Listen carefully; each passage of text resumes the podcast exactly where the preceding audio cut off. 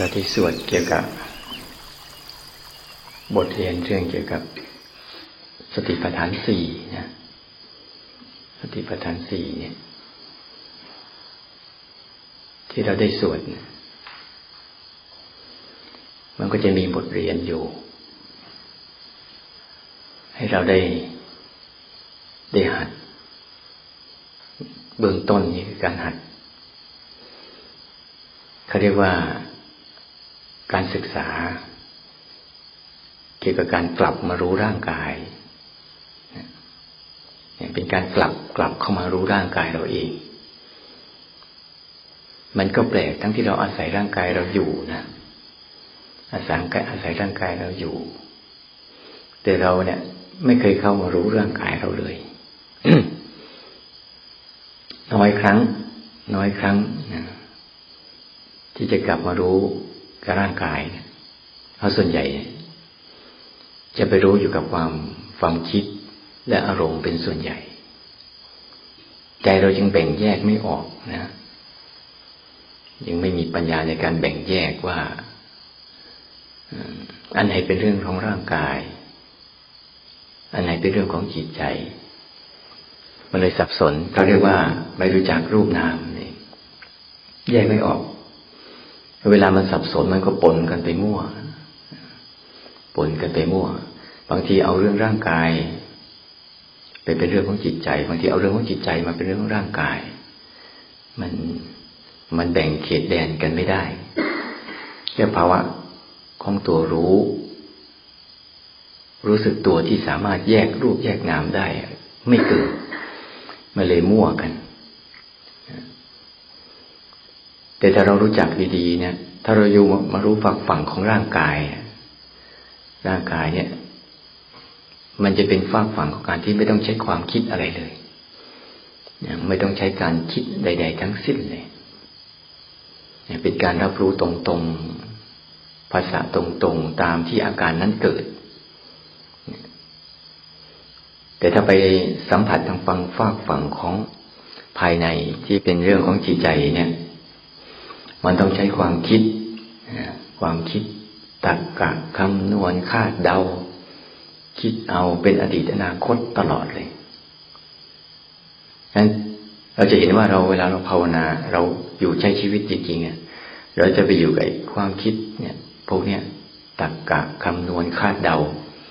เข้าไปในอารมณ์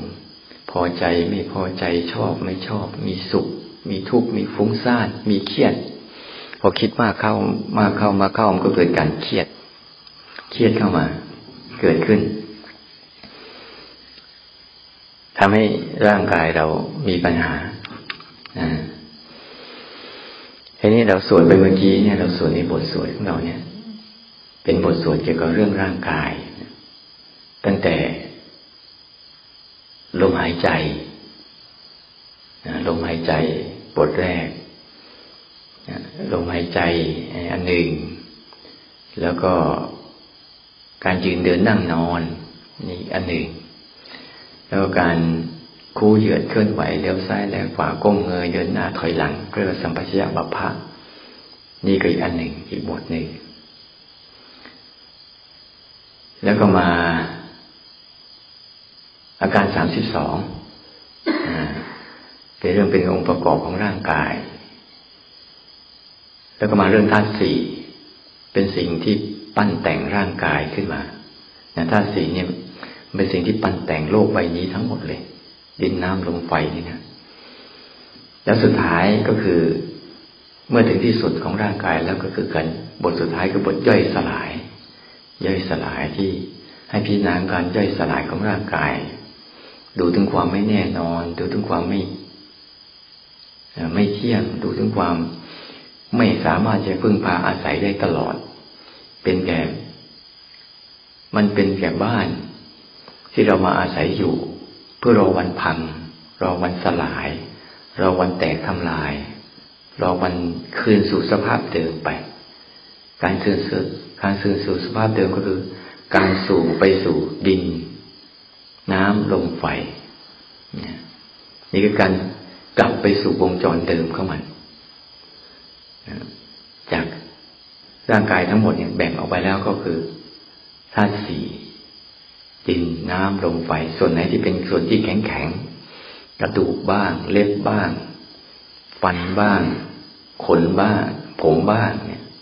ที่เป็นส่วนเข้มส่วนแข็งนี่ก็เป็นส่วนของดิน ส่วนไหนที่เป็นส่วนเหลวอ่าชุ่มชื้นนะก็เป็นส่วนของน้ำ ส่วนไหนที่เป็นส่วนของลมก็คือลมที่ลมหายใจบ้างลมพัดเข้าลมพัดออกลมภายในท้องนะที่เป็นการช่องลมต่างๆที่นำออกซิเจนเข้าไปต่าง ๆ เพื่อเลี้ยงดูร่างกายเนี่ย นี่ก็เป็นส่วนของธาตุลมนะธาตุลมมันเป็นส่วนหนึ่ง ต่อมาร่างกายเรามีภาวะความร้อนบ้างเย็นบ้าง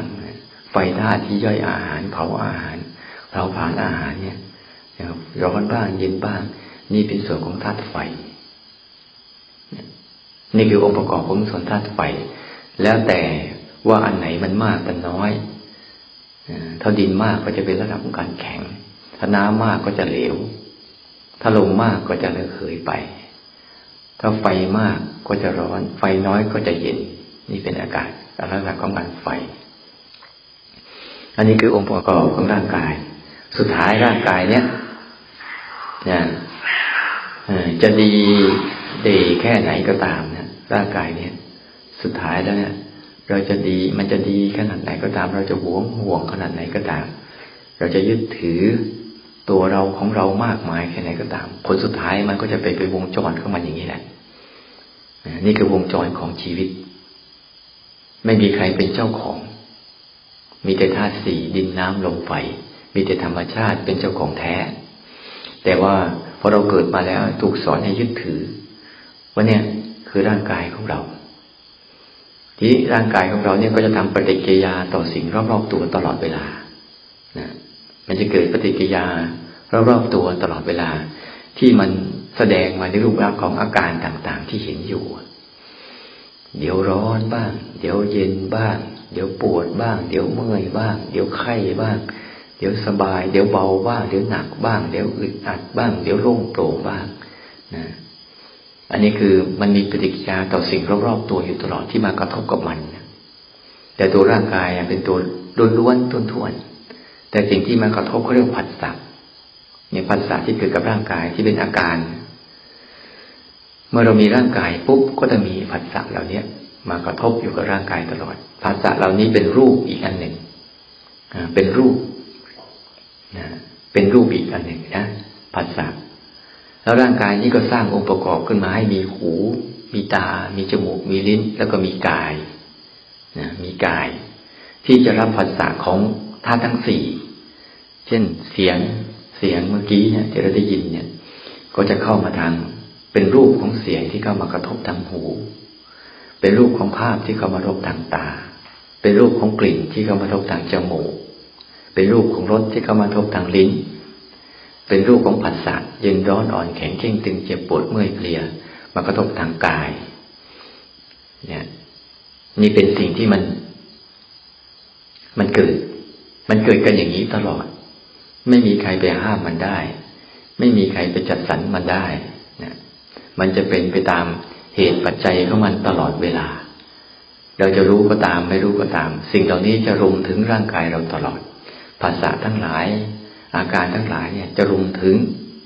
ร่างกายอันเนี้ยก้อนทุกก้อนนี้อยู่ตลอดเวลางั้นเราจะเห็นได้ว่าเวลาอะไรมาถูกกระทบกับร่างกายเราเนี่ย มันไม่ใช่ตัวร่างกาย แต่มันเป็นพื้นที่ที่มาอาศัยร่างกายเกิดเท่าแต่อาการต่างๆ ทั้งหลายทั้งปวงนะมันก็จะเกิดมาจากธาตุสี่ถ้าน้ำมากเกินไป น้ำมากเกินไปมันก็จะเกิดการเป็นโรค ปอดบวมบ้างอะไรบ้างต่าง ๆ นี่ก็ธาตุสี่คือน้ำมากเกินไป ถ้าลมมากเกินไปก็จะเป็นธาตุลมจุกเสียดแน่นอึดอัดนะถ้าเป็นธาตุไฟมากเกินไปก็จะเป็นอาการของร้อนของไข้ของไม่สบาย ถ้าน้อยเกินไปก็จะอาจจะเย็นเย็นจืดชืดไป ถ้าดินมากเกินไป ก็จะเกิดการแข็งการเกร็งอะไรต่างๆ เนี่ย มันจะเป็นปัจจัยประกอบมันอยู่ มันก็อยากมากระทบกับร่างกายเราตลอด เราจะรู้ก็ตามไม่รู้ก็ตาม จะยึดก็ตามไม่ยึดก็ตามฉะนั้นคนยึดหรือคนไม่ยึดเนี่ยจะรับผัสสะเหมือนกัน จะไม่ต่างกันนะ คนที่รู้เข้าใจแล้วก็จะต้องรับผัสสะทุกทรมานของร่างกายแบบนี้ตลอดจนวันตาย คนไม่รู้ เรื่องเหล่านี้ก็จะรับผัสสะที่มากระทบกับร่างกายอย่างนี้ตลอดจนวันตาย แต่ต่างกันตรงว่า ถ้าผู้รู้เนี่ย เขาจะฉลาดตรงว่า เขาวางร่างกายเป็น เข้าใจสัจธรรมความจริงของร่างกายว่ามันเป็นอย่างนี้แหละ ยอมรับมัน ยอมรับมันอย่างซีโรราบไม่มีการดิ้นรน ไม่มีการต่อสู้ ไม่มีการฝึกฝืนอะไรทั้งสิ้น ยอมรับมัน แต่มีการที่จะคอยดักสร้างเหตุให้มันนะสร้างเหตุได้บ้างไม่ได้บ้าง ก็พยายามสร้างเหตุให้มัน แต่เบื้องต้นจริง ๆ ต้องทำใจยอมรับมัน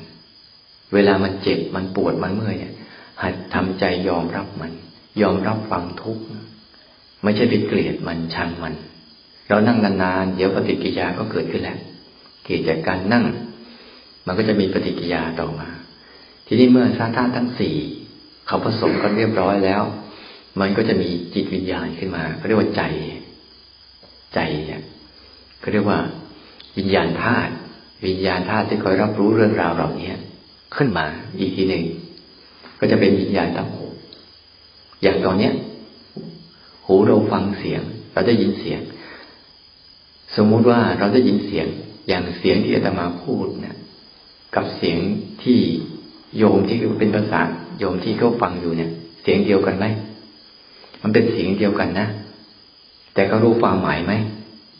เขาไม่รู้ความหมาย แต่เขารู้ว่ามีเสียงมากระทบ นี่คือการแต่ว่าไอ้ตัวแปลความหมายของมันเนี่ยมันเขาไม่ได้ศึกษา เขาเลยไม่รู้ว่าเสียงเนี้ยมันหมายความว่าอย่างไง แต่เขารู้ว่ามีเสียงกระทบ อันเนี้ย มันเป็นความรู้สึกของรูปจริง ๆ ว่า ไม่ต้องคิดอะไร มีเสียงกระทบแล้วก็รับรู้ไป หรือเราสังเกตไหมว่า ถ้าเราไม่รู้จักภาษาฝรั่ง ภาษาจีนภาษาอะไร มันมานั่งด่าเราเนี่ยเราจะโกรธไหมทำไมไม่โกรธอ่า มันไม่มีความหมาย แต่ว่าเสียงที่เขามากระทบหูนั้นเราจะยินไหมได้ยินเหมือนกัน แต่ความหมายมันไม่มี เนี่ยแปลกไหม ตรงจังหวะนี้แหละ มันแปลความหมายแปลสัญญาณไม่เป็น มันเลยแค่ฟังเฉยๆฟังมันเฉยๆเกิดแค่ไหนรู้แค่นั้น เกิดแค่ไหนรู้มันต้องใช้ความคิดไหมไม่ต้องใช้ในการใช้ความคิดคือการเริ่มแปลความหมายมันเรื่องแปลความหมาย แต่ถ้าเกิดเป็นคนที่เขาภาษาเดียวกัน เขาคุยกันรู้เรื่องเป็นยังไง ถ้าได้ยินเสียงเหมือนกัน เสียงนั้นจะเริ่มมีความหมายทันทีเลย นี่นี่คือ แต่ว่าก็มีวิญญาณ วิญญาณคือการรับรู้เหมือนเรา แต่ตัวแปลความหมายไม่เหมือนเรา นี่แล้วแต่แล้วแต่การสร้างเหตุปัจจัยขึ้นมา แล้วแต่การเรียนรู้ภาษาขึ้นมา แต่วิญญาณมีเหมือนกัน วิญญาณจึงว่า วิญญาณจึงมีหน้าที่แค่รับรู้เฉยๆแต่การแปลความหมายเนี่ย มันทำหน้าที่ของสองตัวสองตัวนะ ความหมายก็มันคือ ตัวสังขารกับตัวสัญญา เนี่ยสองตัวเนี้ยเป็นตัวจำจำความหมายนั้น แล้วสังขารก็เอามาปรุงต่อ นี่เป็นอย่างนี้ยิ่งเราภาวนาปั๊บเนี่ย เราต้องฝึกตัวตัววิญญาณถ้ารับรู้นี่ให้มันเข้มแข็งขึ้น เพราะมันจะได้ มันจะได้รู้จักพอมันแปลความหมายปุ๊บเนี่ยมันชอบพอมันแปลความหมายมันจะเกิดความรู้สึกขึ้นมาก่อน พอเกิดความรู้สึกขึ้นมาปุ๊บแล้วเริ่มแปลความหมาย เมื่อแปลความหมายปั๊บเนี่ยนะไอความรู้สึกเราที่อ่อนแอ ไม่ได้รับการพัฒนา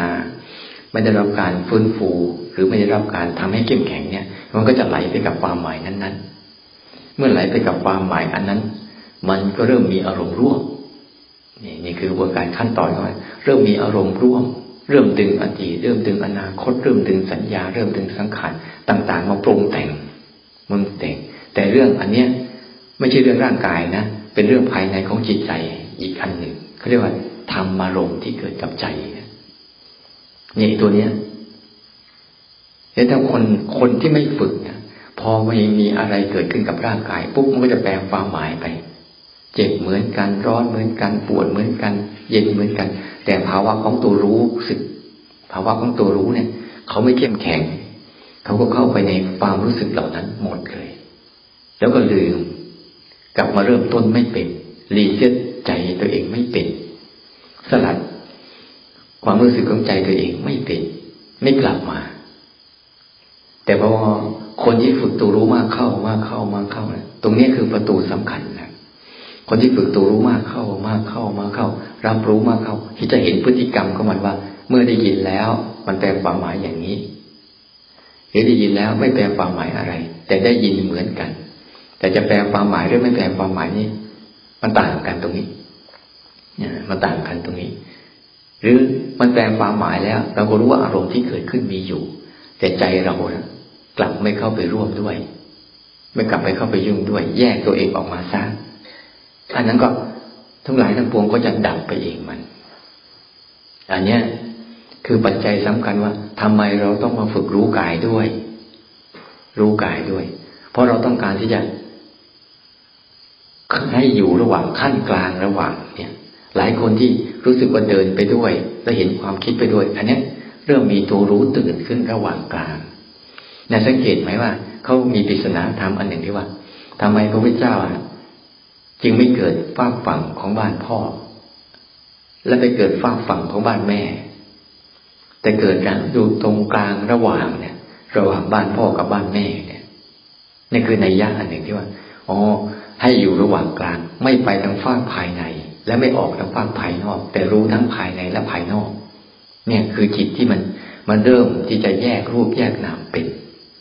ตัวรู้ที่จะแยกรูปแยกนามเป็น มันจะเริ่มรู้ทั้งสองฝั่งเออมีร่างกายด้วย ที่กำลังเดินอยู่เออมีความคิดขึ้นมาด้วย อันเนี้ย ตัวรู้สึกตัวมันจะเริ่ม สลัดตัวเองออกมาจากการเข้าไปจม เพราะเมื่อก่อนถ้าเราจมไปร่างกายเราก็เข้าไปอยู่กับร่างกายหมดนะถ้าจมไปกับความคิดนึกและอารมณ์เราก็จมไปกับความคิดนึกหมดเลย ไม่สามารถแยกได้ แต่ถ้าเราฝึกรู้แบบเนี้ย รู้ว่าเออความคิดเป็นฝากฝั่งข้างข้างไหน รูปเสียงกลิ่นรสสัมผัสนี่เป็นฝากฝั่งของรูปที่เกิดขึ้นมาที่ไม่ต้องคิด ที่ไม่ต้องคิดนึกอะไรเลย และตัวรู้ที่รับรู้เรื่องเนี้ย ตัวรู้ที่รับรู้เรื่องราวเหล่านี้เกิดขึ้นอยู่อย่างอิสระ ไม่ไปเกี่ยวข้องทั้งฝากฝั่งยอมรับทุกเรื่องราวที่เกิดขึ้น แต่ไม่เข้าไปจัดการเหมือนเมื่อก่อน แต่เมื่อก่อนเนี่ยเราชอบเข้าไปจัดการไอ้เจ้าตัวจัดการนี่แหละคือตัวตัณหา อยากให้เป็นอย่างนั้น ไม่อยากให้เป็นอย่างนี้เนี่ยอยากเท่าไหร่ เท่าไหร่มันก็ทำให้ใจเราเนี่ยวุ่นวายไม่เลิก แต่ในในการกระตุ้นภาวะการตื่นรู้ขึ้นมาแล้วไม่ทำอะไรเนี่ย มันทำเรียบร้อยแล้วการฝึกการตื่นรู้ขึ้นมาเนี่ย ไม่ทำอะไรเนี่ยมันทำเรียบร้อยแล้ว เพราะถ้ามันรู้ได้อย่างลึกซึ้ง รู้ได้อย่างมั่นคง รู้ได้อย่างหนักแน่นเนี่ย มันจะเห็นองค์ประกอบของสิ่งเนี้ยเป็นยังไง มันจะค่อยๆเห็นเรื่องมันจะพิจารณาตัวมันค่อยๆเห็นองค์ประกอบก็มาไปเรื่อยว่าเออหนึ่งประกอบด้วยอันนี้ อันนี้อันนี้นั้นเห็นเหตุเห็นเหตุเกิดขึ้นในธรรมนั้นด้วย เห็นเหตุเสื่อมไปในธรรมนั้นด้วย เนี่ย จากตรงเนี้ย เพราะถ้าเราไม่ทำตรงนี้นะเราจะมีแต่การตื่นขึ้นมาคิด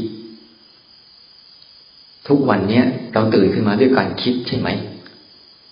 อืม ตื่นขึ้นมาปุ๊บเนี่ยคิดเลยปะอืม จนคนจนกระทั่ง จนกระทั่งภาวะของความคิดนะเขาเริ่มชำนาญเขาเริ่มชำนาญเขาเริ่มชำนาญของเขา ภาวะของความคิดเนี่ยนะเขาเริ่มที่ชำชำนาญมากเลย แล้วคล่องแคล่วมากเลย แล้วว่องไวมากเลย แล้วไม่ต้องไม่ต้องตั้งท่าตั้งทางด้วยนะไม่ต้องตั้งท่าตั้งทางมาเดี๋ยวฉันจะคิดนะเปล่าฉันคิดไปแล้ว นี่คือทำไมถึงเกิดทำไมเหตุการณ์แบบนี้จึงเกิดขึ้นเพราะเราคุ้นชินในการใช้ความคิด นี่คือปัญหาเรา เราคุ้นชินในการใช้ความคิด ความคิดมันจึงชำนาญ ในการเกิดนะในการเกิดนี่คือเหตุผลของมันว่า ทั้งที่เราจะไม่อยากยังไม่อยากคิดตัวเพื่อก็คิดนู่นนั่นขึ้นมาโผล่เรื่องนี้ขึ้นมา เพราะเราใช้มันมาประจำนะเราใช้ไอเราใช้ความคิดจนความคิดนั้นกลายมาเป็นใช้ความรู้สึกเลย คิดอะไรเราก็รู้สึกกับมันด้วย คิดอะไรเราก็เป็นกับมันด้วย อันเนี้ยคือเหตุผลว่าเรามีความคุ้นชินกับฝากฝังของความคิดมาก เนี่ย เราไม่มีความคุ้นชินกับฝากฝั่งของการรู้มาก เราเลยต้องมาสร้างอุปนิสัยในการฝึกหัดให้เขาคุ้นชินกับการรู้ นี่คือสิ่งที่เราต้องทำทำอย่างเดียวคือทำให้จิตเขาคุ้นชินกับการรู้มากกว่าการคิดเช่นเวลาอะไรเกิดขึ้นมา ได้รู้ก็พอใจแล้ว ได้รู้ก็พอใจแล้ว สิ่งนั้นจะดีก็ตามไม่ดีก็ตามนะจะสุขก็ตามจะทุกข์ก็ตาม ฉันได้รู้ก็พอใจแล้ว ถ้าฉันถ้าเรามีฉันทะ ฉันทะคือพอใจกับภาวะเนี้ยใหม่ๆแล้วก็ชำนาญในการที่จะทำให้ภาวะรู้นี่เกิดขึ้นให้ได้บ่อยๆบ่อยๆ เพื่อเป้าหมายคือให้จิตเขาคุ้นชินในการใช้การรู้มากกว่าการคิด นี่คือเหตุผลนะว่าทำไมต้องต้องสร้างการรู้สั้น ๆขึ้นมา ทำไมต้องสร้างการรู้ขณะหนึ่งขณะหนึ่งขึ้นมา เพราะว่ามันทุกครั้งที่มีการกระทบนะมันมีการรู้อยู่แล้ว ไม่ต้องห่วงตัวรู้ที่เป็นธรรมชาติมีอะไรกระทบกับเราทั้งหกตา มีอะไรมากระทบกับรูปมีอะไรกระทบกับตา มันก็มีการรู้อยู่แล้ว หู มีเสียงมากระทบมันก็มีการรู้อยู่แล้วจมูกเวลามีกลิ่นมากระทบก็มีการรู้อยู่แล้ว ลิ้นเวลาถูกรสมันก็มีการกระทบก็รู้อยู่แล้ว รู้อยู่แต่มันไม่อยู่ไงปกติเรารู้อยู่แต่มันไม่อยู่ มันเตลิดไปกับการคิด เราจะต้องฝึกให้มันอยู่กับตัวรู้ให้ได้ อยู่กับการรู้ให้ได้ จนกระทั่งมันมีความคุ้นชินกับตรงเนี้ยคุ้นชินกับตรงนี้ให้มากๆ ที่ว่าพยายามเน้นว่าสวดมนต์ให้รู้สึกทีละขณะกลับมา reset ที่กายก่อน reset ตั้งมั่นที่กายก่อน ตรงฐานกายเนี่ย จะเป็นฐานปัจจุบัน จะเป็นฐานที่ไม่ต้องใช้ความคิด จะเป็นฐานที่พาจิตออกมาก่อน ออกมาก่อนเวลาเดินเดินปุ๊บเดินไปนานๆเข้ามันจะเผลอเพลินเปลี่ยน เพราะว่าตัวตัณหาเนี่ย ลักษณะของตัวตัณหาคือความอยากเนี่ย รู้จักไหมตัวความอยากจริงๆลักษณะของมันคือ นันทิราคะ นันทิราคะคือความมักเพลิน เนี่ย ถ้ามันเริ่มเพลินเมื่อไหร่เนี่ยเราต้องดูดีๆว่าเออเพลินแล้ว เพลินแล้ว พอเพลินปั๊บเนี่ยเริ่มแล้วมือจะเริ่มเข้าไปจัดการนู่นนี่นั่นงั้นการลักษณะของมันคือมันจะจัดการเมื่อมันเพลินแล้วปุ๊บมันก็จะจัดการอยู่สองอย่างหนึ่งเอาไว้พยายามที่จะเอาไว้ พยายามจะกอบโกยรักษาเอาไว้สองพยายามเอาทิ้ง เอาไว้เอาทิ้ง เอาไว้เอาทิ้ง เวลาอารมณ์เราอะไรเกิดอะไรชอบชอบชอบใจเนี่ยเราจะเอาไว้นะแต่เวลามันเกิดความม่วง ความอึดอัดความฟุ้งซ่านที่ไม่ดีไม่ดีเราพยายามจะเอาทิ้งเนี่ยไอการกระทำของเราทั้งหมดนั่นแหะมันเป็นการกระทำด้วยแรงผลักดันของตัณหา ไม่ใช่การกระทำของสติปัญญาจึงเราจึงทำใจเราจึงทำงานไม่เลือกอะไรชอบชอบก็จะเอาไว้ฟาดฝั่งหนึ่ง อันนี้ฉันชอบต้องเอาไว้ ต้องเอาไว้ต้องสร้างขึ้น ต้องทำขึ้น ต้องให้มีให้เกิดบ่อยๆเนี่ย มันก็จะเป็นภาวะของความชอบใจ ที่เป็นตัณหาอย่างหนึ่ง เพราะมักจะเพลิน ถ้าไม่ชอบเหมือนกัน พยายามจะกีดกันหลบหนีหลีกเลี่ยงหาวิธีกำจัด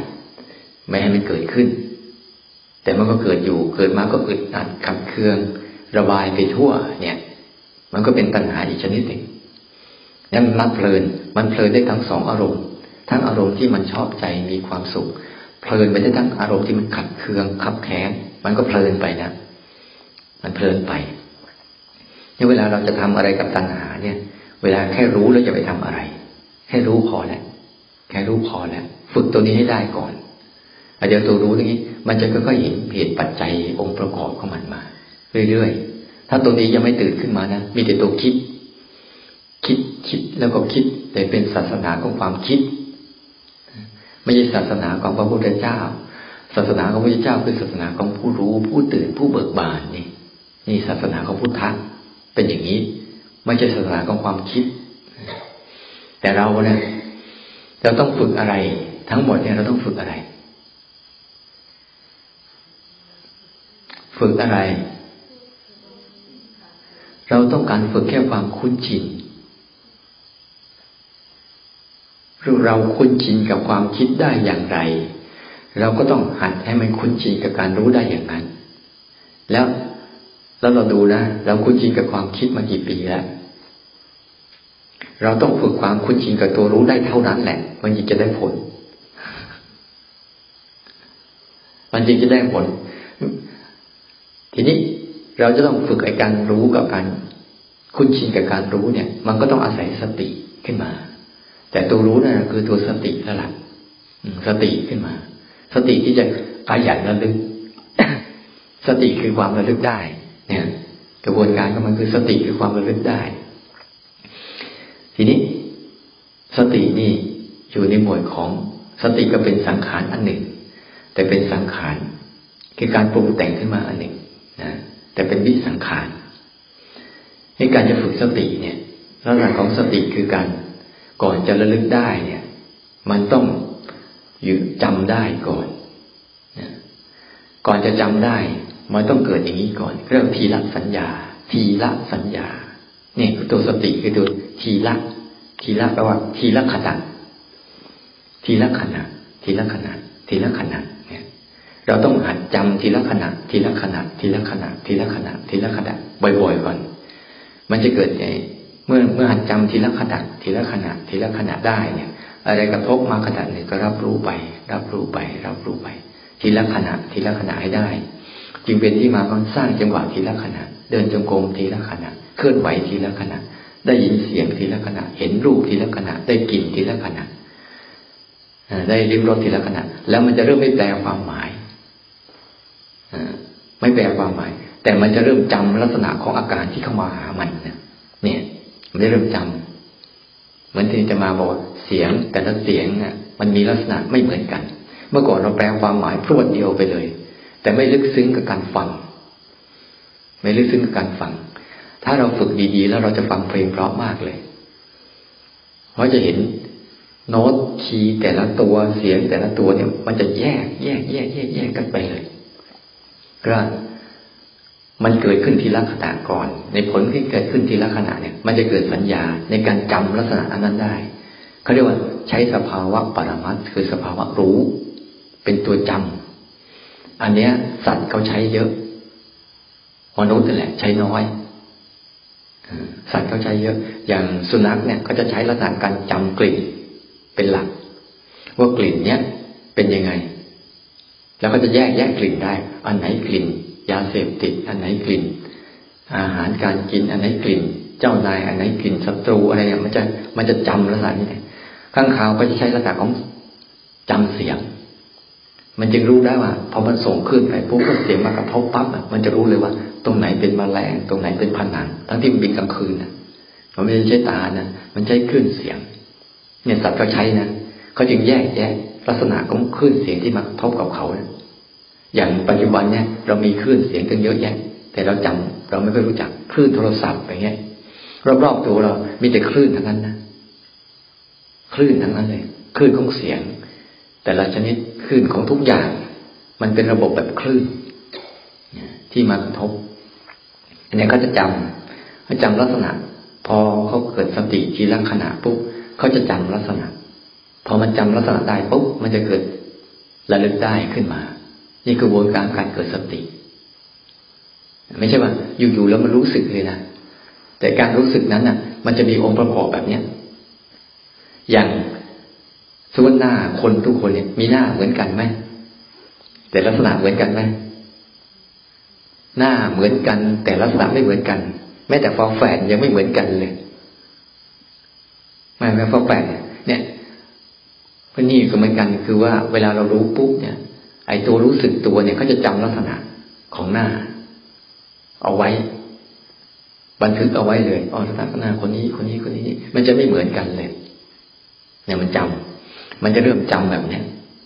ถ้ามันไม่มีความคิดนะไอ้ตัวรู้สึกเนี่ย มันจะจำลักษณะอันนี้ได้ดีขึ้น ดีขึ้น ดีขึ้น ดีขึ้น แล้วมีผลยังไง เมื่อมันหัดจำอันนี้ได้เรื่อยๆปุ๊บสติมันจะเกิดขึ้นได้บ่อยๆแล้วต่อไปนะมันจะไปจำลักษณะของอารมณ์ได้ดี อารมณ์ที่เกิดขึ้นอะ มันจะจำได้ว่า อันนี้คืออ๋ออันนี้คือฟุ้งซ่านอ๋ออันนี้คือโกรธอ๋อนี่คืออึดอัดขัดเคืองอ๋อนี่คืออิจฉาริษยา อันนี้คือมานะ อันนี้คือทิฏฐิ อันนี้คือความอิจฉาริษยาอิจฉาริษยา อันนี้คืออารมณ์อกุศลต่าง ๆ มันจะจำลักษณะแบบเนี้ย มาแล้วไอ้นี่มาแล้วไอ้นี่มาแล้วไอ้นี่มาแล้วพอมันจำได้ปุ๊บมันจะรู้จักว่าตัวมันไม่ใช่สิ่งนั้น สิ่งนั้นก็ไม่ใช่ตัวมัน แต่สิ่งนั้นมาหามัน โดยเฉพาะอย่างยิ่งมันจะจำลักษณะของตัวผู้รู้ผู้ดูได้ชัดเจนนี่คือจุดที่มันพอมันจำตัวผู้รู้ผู้ดูได้ชัดเจนปุ๊บสิ่งที่จะไม่ใช่ ตัวรู้ตัวดู มันก็จะแยกตัวเองออกมาอีกส่วนหนึ่งมันจะจำมันได้อ๋อนี่คือตัวรู้นะพอมันจำตัวนี้ได้ปุ๊บสิ่งที่ไม่ใช่ตัวรู้ มันจะรู้หมดเลย ว่าอะไรไม่ใช่ตัวรู้ มันจะจำมันได้คิดก็ไม่ใช่ตัวรู้ รู้ว่าคิดเป็นตัวรู้อย่างเงี้ย มันจะจำพอมันจำตรงนี้ได้ปุ๊บเนี่ย เวลาไปไหนมาไหนมันจะเกิดบ่อยเกิดการระลึกอยู่กับตัวนี้บ่อยๆ บ่อยๆ บ่อยๆ บ่อยๆ เวลาเข้าไปกับความคิดปุ๊บมันจำนี้ได้ปั๊บมันก็จะสลัดความคิดออกไป ไม่ได้ทำอะไร มันจะสลัดอย่างร่างกายเราเนี่ย สังเกตเนี้ภาษาแต่ละอันเหมือนกันไหมอย่างนั่งเรานั่งปุ๊บเดี๋ยวมันเป็นเจ็บเหน็บเหน็บชากระปวดเหมือนกันไหมเออไม่เหมือนกัน เนี่ยมันจะเป็นรายละเอียดที่ว่าพอเราฝึกรู้มากเข้ามากเข้า รู้เราเนี่ย มันจะเริ่มไปจำลักษณะของพวกนี้ได้ละเอียดขึ้น เนี่ย มันจะเริ่มจำแล้วนะพอจำลักษณะปุ๊บมันจะลึกได้ โดยเฉพาะอย่างยิ่งมันจะจำลักษณะของผู้รู้ หรือตัวรู้ได้ชัดเจนว่ารู้คือตัวนี้ นอกนั้นไม่ใช่ตัวรู้ อันเนี้ยคือหัวใจสำคัญ เมื่อมันจำได้บ่อยๆปุ๊บมันจะเกิดการระลึกรู้ได้ถี่ขึ้นถี่ขึ้นอย่างเคลื่อนไหวเนี่ย ไม่ใช่ตัวรู้นะ ต้องจำให้ได้ ตัวเคลื่อนไหวไม่ใช่ตัวรู้ เป็นอาการเคลื่อนอาการจุดอาการหนัก อาการเบาอาการกระทบเฉยๆแล้วตัวแม้แต่ตัวเคลื่อนไหว หรืออาการเคลื่อนอาการหยุดอาการหนักอาการเบาก็ไม่ใช่ตัวแขนอีก ตัวแขนไม่ได้เกี่ยว ตัวแขนก็เป็นอย่างนี้แหละจะหนักเบามันเป็นอาการหนึ่งที่มาอาศัยแขนเกิดร่างกายเกิดเฉยๆเนี่ยมันจะเห็นชัดเลยว่าอ๋อนี่ตัวร่างกายคืออันนี้ มันจะจำได้ เนี่ย อันนี้ไม่ใช่ตัวร่างกาย มันจะเริ่มจำเข้ามันได้ชัดเจนขึ้น อันเนี้ย มันจริงต้องต้องค่อยๆสร้างสร้างปัจจัยประกอบขึ้นมา เราพูดถึงเนี่ย แล้วมันรู้สึกยุ่งยาก ยุ่งยากลำบากแล้วเราจะเริ่มตรงไหน สรุปเราจะเริ่มตรงไหน ฝึกความคุ้นชินกับการรู้แค่นั้นเอง จุดเริ่มต้นอยู่แค่นี้อย่าพยายามไปคุ้นชินกับการคิดพยายามคุ้นชินกับการรู้ที่เราเริ่มต้นจากตรงนี้ ไอ้การยังคุ้นชินกับการรู้คือต้องรู้สั้นๆ เพื่อจะเกิดการ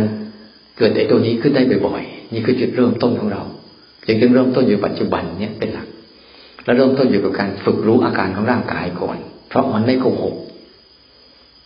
อาการของร่างกายเนี่ยบอกตรงๆร้อนก็ร้อนเย็นก็เย็นเจ็บก็เจ็บอุ่นก็อุ่น อย่างตอนเนี้ย มันบอกให้ชัด มีไหมมันบอกได้ไหมเนี่ยนั่งอยู่เนี่ยมันบอกไหมว่าอุ่นร้อนเย็นนิ่ม แข็ง บอกใช่ไหม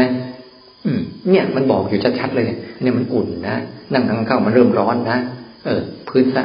พื้นที่เรานั่งมันนิ่มนะเนี่ยมันบอกชัดๆเลย แล้วเรานั่งปุ๊บเนี่ยมันเริ่มเป็นเหน็บชามันบอกไหมอ่าปวดตรงนู้นปวดตรงนี้มันบอกไหมเนี่ย เราก็หัดมาสังเกต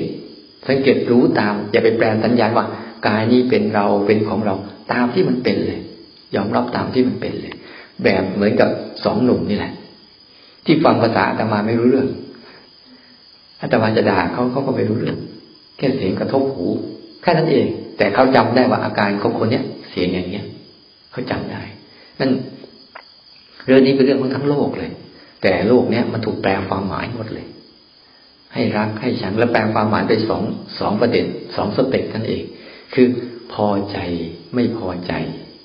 พระเจ้าเลยบอกให้ถอนไงถ้าคุณถอนความพอใจและไม่พอใจในทุกสิ่งบนโลกนี้ได้ คุณจะอิสระจากมัน เพราะความพอใจและไม่พอใจนี่แหละ คือโซ่ตรวนที่มันผูกจิต ให้วุ่นวายไม่เลิกทะเลาะกันไม่จบผลสุดท้ายก็ไปตายเดียกันทั้งคู่ ไม่จะมีอะไรมากนะทะเลาะกันไปทะเลาะกันมายื้อแย่งกันไปยื้อเพราะความพอใจไม่พอใจเนี่ย เกิดการยื้อแย่งเกิดการทะเลาะบอกแวงเกิดการครอบครอง เกิดการทะยานอยากทั้งหมดเลย เกิดการทำลายทั้งหมดเลย แต่ผลสุดท้ายไอ้คน แย่งครอบครองก็ถูกทำลายไอ้คนที่ถูกยื้อแย่งก็ถูกทำลาย เพราะว่า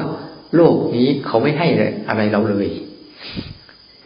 โลกใบนี้เขาไม่ให้อะไรกับเราเลย ก็ให้อย่างเดียวเอง โลกใบเนี้ย ธรรมชาติเขาให้เราเกิดมาเพื่อให้เราศึกษา ให้ความศึกษากับเรา ให้เราได้ศึกษา ศึกษาความเป็นทุกข์ศึกษาความไม่เที่ยง ศึกษาความเป็นอนัตตา ศึกษาเพื่ออะไร เพื่อให้เรารู้จักปล่อยมันไปก่อนมันจะไปจากเรา ปล่อยมันให้ได้ก่อน อย่างเราสังเกตดูไหมทุกเรื่องราวเคยเคยง้องอนเราไหมอย่างอารมณ์ดีๆมันเคยง้องอนเราไหมฉันจะอยู่กับเธอตลอดชีวิตมีไหมที่เวลามันก็จะหายไปเลย มันไม่เคยแคร์ด้วยซ้ำจะไปพยายามสร้างมันมาอีก มันก็ไม่มาไม่รู้ไปไหน เรื่องอารมณ์ร้ายๆก็เหมือนกันเราไม่อยากให้มันเกิดมันเกิดไหม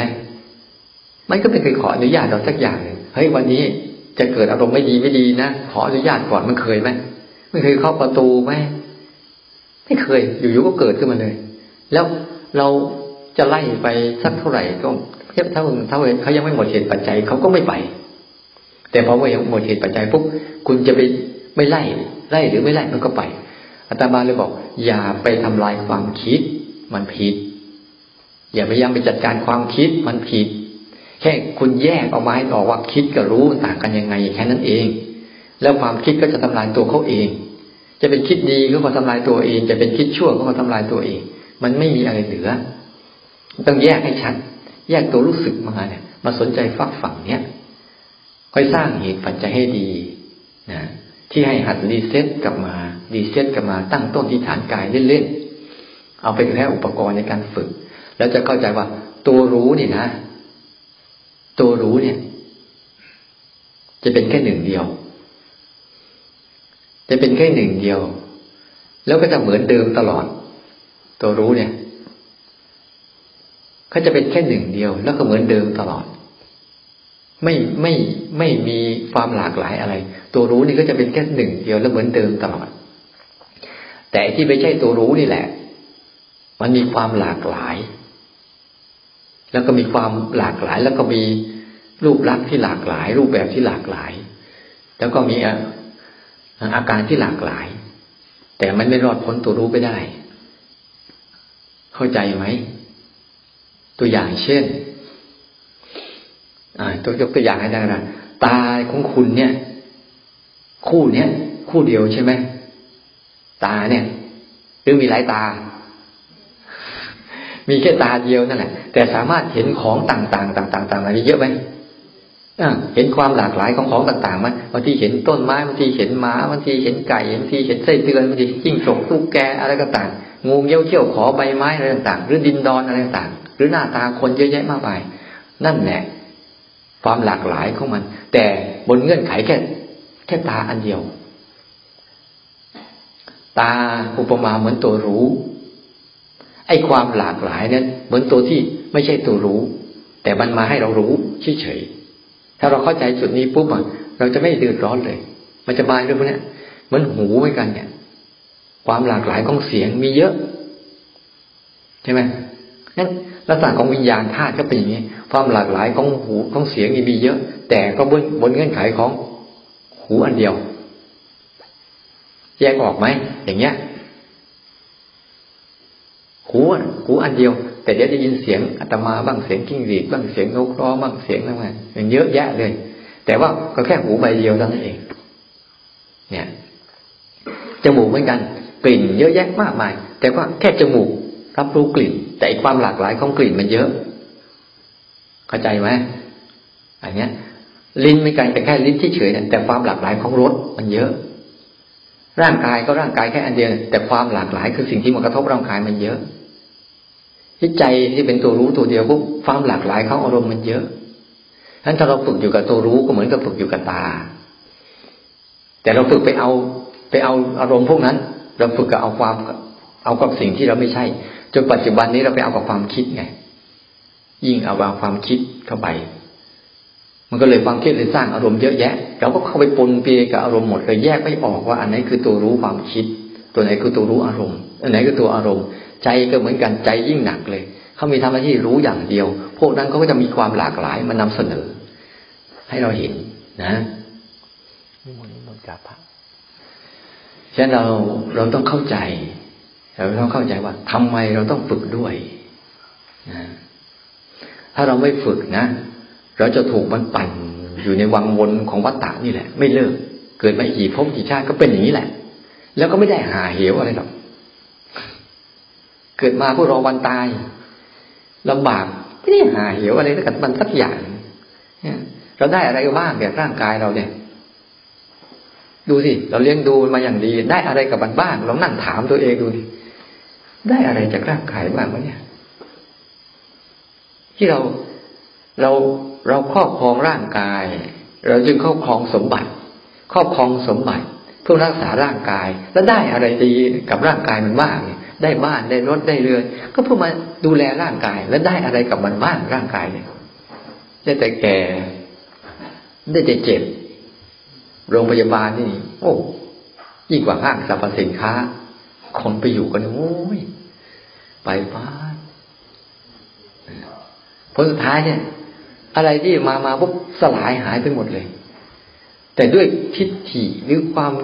รู้ของเราไม่ชัดเจนนี่เอง เราจึงพยายามจะครอบครองและยึดเหนี่ยว เอาไว้มันเลยทำให้เกิดภาวะมันพยายามอยากไม่เลิก ทั้งที่อยากแล้วก็ไม่ได้อะไรเลย มันสมควรอยากไหมถ้าอยากแล้วได้นี่มันจะสมควรจะอยากนะอยากแล้วไม่ได้อะไรเลยมันไปอยากทำไมให้มันเนี่ยไม่อยากก็ไม่ได้อีกนะนั้นการบริหารจัดการในการถ้าฝึกตัวนี้ขึ้นมาปั๊บแล้วก็เห็นมันชัดๆ เห็นมันจะชัดเนี่ยเริ่มต้นให้ถูก จากการเนี้ยฝึกกลับมารู้ร่างกายทีละขนาดทีละขนาดทีละเราสังเกตลักษณะไปเรื่อยๆเรื่อยๆเรื่อยๆแล้วจะจำระดับของตัวรู้ได้ชัดเจนอ๋อนี่คือตัวรู้ นอกนั้นไม่ใช่ตัวรู้เลย แค่นี้พอมันจำตรงนี้ได้ปั๊บนะมันไม่ได้สนใจเลยว่า ไอ้พวกนั้นจะเป็นอะไร จะวิเศษวิโสแค่ไหนก็ช่าง รู้ได้ก็ว่า มันมาแล้วมันก็ไป ไม่มีอะไรเลย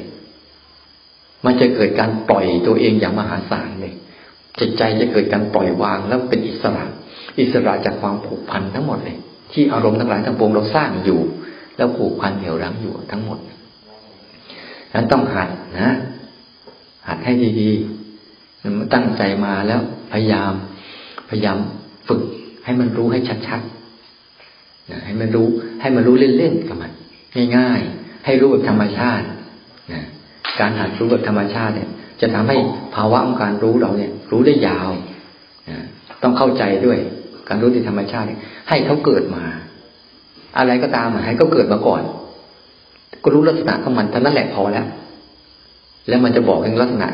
แล้วทั้งหมดมันจะบอกเรื่องราวลักษณะเกิดเป็นทุกทุกเรื่อง เปลี่ยนแปลงทุกเรื่อง สั่งมันไม่ได้ทุกเรื่องพูดง่ายๆ ไม่สามารถสั่งหรือบงการอะไรมันได้สักเรื่องอย่างเรื่องอนัตตาอนัตตาคือไม่สามารถสั่งหรือบงการมันได้ มันอยากง่วงง่วงอยากคิดก็คิดนั่นทำจิตให้มันสบายสบายคือยอมรับทุกเรื่องราวที่จะเกิดขึ้นกับชีวิตเพราะไม่มีสิทธิ์หนีไปไหนแล้วถ้าคุณไม่ยอมรับคุณจะหนีไปไหนโอ้ยฉันเบื่อคนนี้ไปหนีหนีไปอยู่คนนี้ เดี๋ยวก็เบื่อไอ้คนนี้อีก แล้วก็หนีไปอยู่อีกคนนู้นก็เบื่ออีกคนนู้นอีกแล้วก็หนีไปอยู่อีกคนนั้น เบื่ออีกคนนั้นอีกก็พูดไปอยู่นั่นแหละ จริงๆอะคุณน่าจะเบื่อหน่ายอารมณ์มากกว่าไปน่าเบื่อเบื่อหน่ายคนนู่นไอ้นี้ต่างหากมันคือปัญหา คนไม่ใช่ปัญหา คนทุกคนมันมีปัญหาเพราะมันอยู่แล้วแหละ แต่อารมณ์ของคุณนั่นแหละ ที่คุณไม่รู้จักมัน เข้าใจมัน ไม่เกิดตัวรู้ขึ้นมา เรียนรู้มันเนี่ย โลกใบนี้เขาสอนเราให้เกิดขึ้นมา เกิดขึ้นมาเพื่อเรียนรู้เขา ที่จะหาทางออกจากเขา จิตวิญญาณทุกดวง พยายามจะไปเส้นทางนี้ ด้วยความไม่รู้ตัวเอง มันจะก่อร่างสร้างตัวขึ้นมา มันจึงอันตรายที่สุดคือ มิจฉาทิฏฐิ คือความเห็นผิดเพราตัวเองขึ้นเกิดขึ้นมา ตัวเองมีตัวเองเป็นตัวเองได้ ตัวเองเสียนี่คือมิจฉาทิฏฐิมิจฉาทิฏฐินี่เป็นอันตรายสูงสุดนะ และประโยชน์สูงสุดของสัมมาทิฏฐิคือเห็นตรงตามความเป็นจริงว่าทุกอย่างเป็นอย่างนี้ไม่เป็นอย่างอื่น มันเป็นมาตั้งแต่ไหนแต่ไรแล้ว เขาบอกว่าสิ่งเหล่านี้เป็นก่อนพระพุทธเจ้าเกิดขึ้นมาอีกดีซ้ำแล้วพระเจ้ามาเรียนรู้ เรียนรู้ความเป็นอย่างนี้ แล้วก็หาทางออกจากความเป็นอย่างนี้ได้นี่แหละ คือวิเศษของความวิเศษของพระพุทธเจ้า ท่านรู้ว่าไอ้สิ่งเหล่านี้มันเป็นมาแต่ก่อนพระเจ้าเกิดทั้งด้วยซ้ำไป แล้วเราเกิดมากี่ทีกี่ที เราก็ต้องมาเรียนรู้แบบนี้แหละ จนกว่ายันการที่จะเกิดขึ้นต่อไปของพระเจ้าจึงมีอยู่เรื่อยๆ ไม่เคยหมด เพราะธรรมชาติเป็นอย่างนี้ ก็จะมีคนหาวิธีการคิดค้นที่จะหาทางออกกับอันนี้ นี่คือเรื่องปกติ คนไหนออกได้ก่อน แล้วก็เรียบเรียงบรรยายอธิบายตั้งศาสนาได้ คนนั้นก็เป็นพระพุทธเจ้า แต่ในกฎของการศาสนาพระเจ้าต่อไปก็อยู่ในกฎของการเสื่อม ไตละเสื่อมโทรมเสื่อมสลายหายไปอีก แล้วอยู่ๆก็มีองค์ใหม่ขึ้นมาตัดสรู้เรื่องนี้ แล้วก็สอนแล้วก็เสื่อมอย่างเงี้ย มันเป็นวัฏจักรกันอย่างนี้แหละ แต่คนออกมันน้อย คนอยู่อยู่ในวังวนมันมาก มันเลยวุ่นวายที่เลิกท่านหัดให้มันตื่นรู้ขึ้นมาเห็นนะไปทำเนี่ยให้มันรู้ทีละขณะทีละขณะ แล้วยอมรับมันทุกเรื่องราวนั่นแหละ อย่าหนีมัน อย่าสู้มันอย่าปฏิเสธมัน แต่ศึกษาความมาแล้วไปของมัน มาแล้วไปก่อนศึกษาลักษณะของมัน ศึกษาความมาของมัน ศึกษาความไปของมัน เห็นองค์ประกอบของมันอยู่เรื่อยๆถ้าใจเราจะฉลาดขึ้น เมื่อใจฉลาดขึ้นปุ๊บก็จะสบายจะสบายก็จะเข้าใจอ่าอันนี้